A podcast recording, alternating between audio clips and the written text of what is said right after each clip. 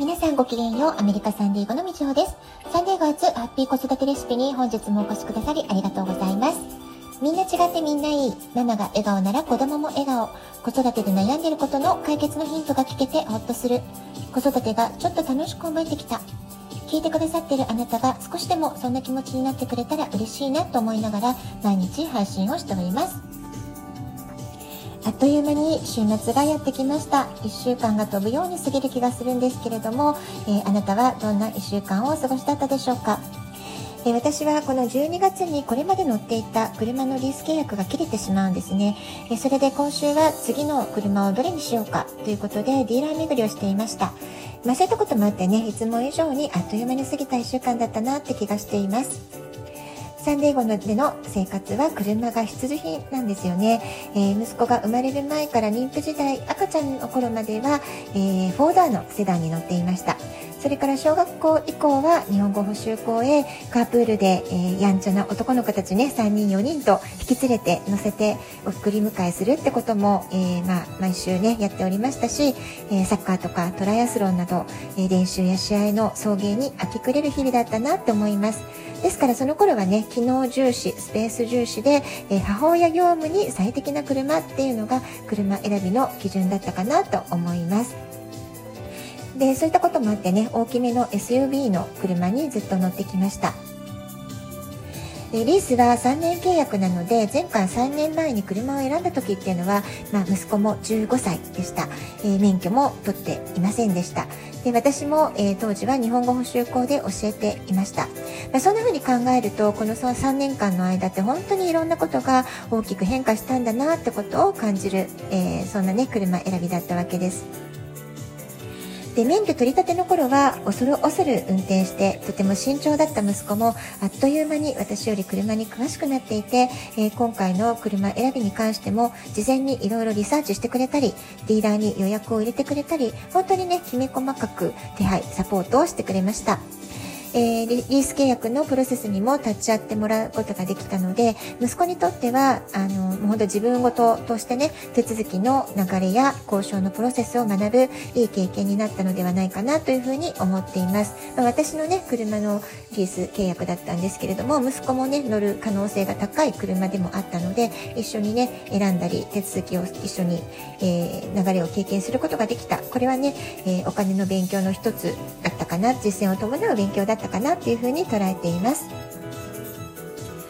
でもちろんねこれまで母親業務車ってことでね乗ってきた車もどれも快適な車でそれぞれにね思い出はたくさんあるんですけれども、まあ、私の好みというよりは子育てに必要なスペックを満たしているかどうか、まあ、そういったことをね最優先で選んできたので、まあ、今回の車選びは改めてあ私も子育て卒業なんだなってことをね、えー、非常に感じた、えー、瞬間でもありました。えー、子どもたちを守らなくてはとか子どもたちにいろんなことを教えていかなくてはっていうそういうね、えー、親としての責任みたいなものがこれまでは肩にね大きくのしかかってきたそんなところがあったと思うんですけれども、まあ、それが少しずつ軽くなって、まあ、それとともに車選びもコンパクトで私好みのものを選ぶそういうね、えー、時代が来たんだなっていう感じでしょうかね。母親としてではなく一人の女性としての時間私自身に戻る時間を優先できるようになったんだなってそんなことをね考えながら新しい車で帰ってきました。えそれから今週はネブラスカ、ハワイ、カリフォルニア各地の、え30代から40代のママさんたちといろんなお話をさせていただくことができました。え子育ての話お悩み相談であったり、えアメリカ大学進学の資金をどんな風に準備していったらいいかとかあるいは子育て後のキャリアどんな風に準備しているいけるのか、まあ、本当にねご相談の内容は様々だったんですけれども、まあ、その中で私自身に向けられた質問として、え、息子さんが大学に行かれて巣立っていく感じどんな感じですか？どんな気持ちですか？とかね空の数症候群になってないですか？とかえー、そういうこうね、落ち込んだりしないために寂しくならないように何か気をつけてることはありますか？ってこんなことをね、いろいろ聞かれたんですね。で9月のラジオトークでも一度カラノス症候群についてお話ししたんですけれどもそのアップデートってことであの時はまだね、えー寮に送り出す前だったかな、前後だったかなと思うので、まあ、最近ね、えー、息子が大学のキャンパスで暮らすようになってから、まあ、約1ヶ月以上経ったので、まあ、最近の様子を少し話してみようかなと思っています。で、私自身はですね、息子が中学生くらいの時から、まあ、一人息子っていうのもあって、えー、先輩ママたちが子供たちを大学へ送り出した後、どんな風に変化するのか、まあ、そういったことを意識的に聞くように心がけていました。まあ、その頃から、えー、上手に小腹にしなくっちゃとか、空の巣症候群にならないために何ができるだろう、まあ、そういったことをすごくね、えー、いっぱい考えて、心の準備はしてきたわけです。そして、え息子がきっと遠くの大学へ行くんだろうっていう想定で、物理的に離れてなかなか会えなくなってしまう、まあ、そういうシミュレーションをね私の頭の中ではかなり繰り返していたので、まあ、そういった意味ではイメージトレーニングは数年かけてやってきてたかなっていうふうに思います。で、まあいろいろね、大学受験のプロセスがあって、結果的には息子が選んだ大学っていうのは、家から一番近い大学だったってことで、私がすごく想定ね、イメトレをしてたものとは全く違う展開になったので、まあそのことに最初は拍子抜けしてしまったんですけれども、まあコロナの影響なども考えると、程よい距離感で今関わられてる、関わることができている関係性、今はすごく心地よいし、会おうと思ったらすぐ会える距離にいる、お互いにね、そういう安安心感もありがたいなっていうふうに思っています。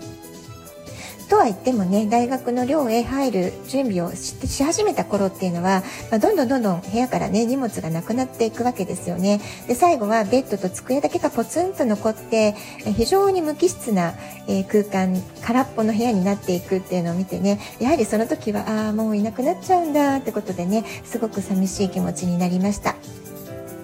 でその後しばらくして、まあ、なんかね朝起きれないなっていう日がすごく続いたんですよね。でもちろん私はちょっと大きな怪我をしたりしてたので怪我の影響もあったかとは思うんですけれどもこれまでは朝4時とか5時とかに起きるのが日常だったわけです。毎朝お弁当を作ってきてたわけですよね、えー、考えてみると2歳のプリスクール時代からハイスクールまでずっとお弁当を作らずに済んだのは日本の東京の小学校に通っていた1年間だけだったんです。ですからそれ以外はね本当にに毎日、えー、お弁当を作り続けた朝だったなって思うんですよね。でそういう朝の仕事がなくなったことでふーっとね気が抜けちゃったんでしょうかね、えー、これまでは絶対に私は寝坊してはいけないっていうすごい緊張状態をずっと長年続けていたので、まあ、その反動でガッとね緩んでしまったのかなってことも感じています。でカラノス症候群の症状が出るのは子どもの進学や就職結婚など子育てが大きく、まあ、一段落したそういうタイミングに起こることが多いので母親の燃え尽き症候群とも呼ばれているそうです。定年退職した後の男性が陥る燃え尽き症候群とちょっと似ているかもしれませんよね。女性の場合は母親としての役割の喪失空虚感寂しさといった精神的心理的なものそれから子どもたちを中心とした生活から、えー、夫婦2人の、えー、生活になるその環境の大きな変化ライフスタイルの変化、まあ、そういったね大きな節目を迎えるわけですから心も体も影響を受けるっていうのは、まあ、むしろね自然な反応ということで受け止めていくのがいいのかなとも思います。で私のとても親しい大切なお友達で一人息子を、えー、この秋ですね日本からアメリカの大学へ送り出したという人がいます。彼女は送り出す時本当に、まあ、辛かったし寂しかったって話をしてくれたんですけれども今はね息子さんから毎日電話がかかってきて毎日話しているそうで、えー、まあ、そういった意味ではね、えー、かえって距離感があるからこそ息子さんもお母さん大丈夫かなってことで、え気遣って電話連絡をしてくれるってことで今は少しずつ気持ちが落ち着いたってことを話してくれました。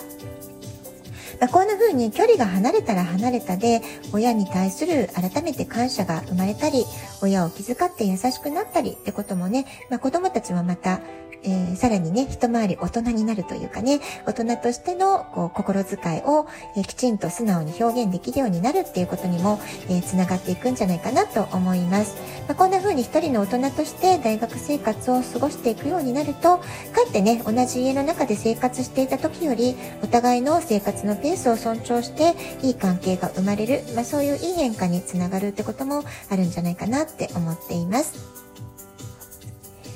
子育てはとても大切な大きなプロジェクトだと思います。大プロジェクトですよね。で、子供たちが思春期に入るぐらいから少しずつ子育て以外の自分の時間を大切にすること、えー、仕事でも趣味でも何でもいいと思います。母親としての時間はもちろん大事なんだけども、それだけにならないようにする。自分のための時間を少しでも持つようにしておけば、一時的にカラノス症候群、燃え尽き症候群になったとしても、それほど重症にならないのではないかなっていうふうに思います。まあ、とにかくね、こういった時は孤独になるのが一番いけないことなので、共感できる気持ちを分かち合えるお友達と話をしたり、新しいチャレンジを始めてみるのも、えー、すごくいいことじゃないかなと思います。はい、今日は、えー、母親の燃え尽き症候群というお話をしました。今日はこの辺で今日も素敵なお時間をお過ごしください。ごきげんよう、みちおでした。さようなら。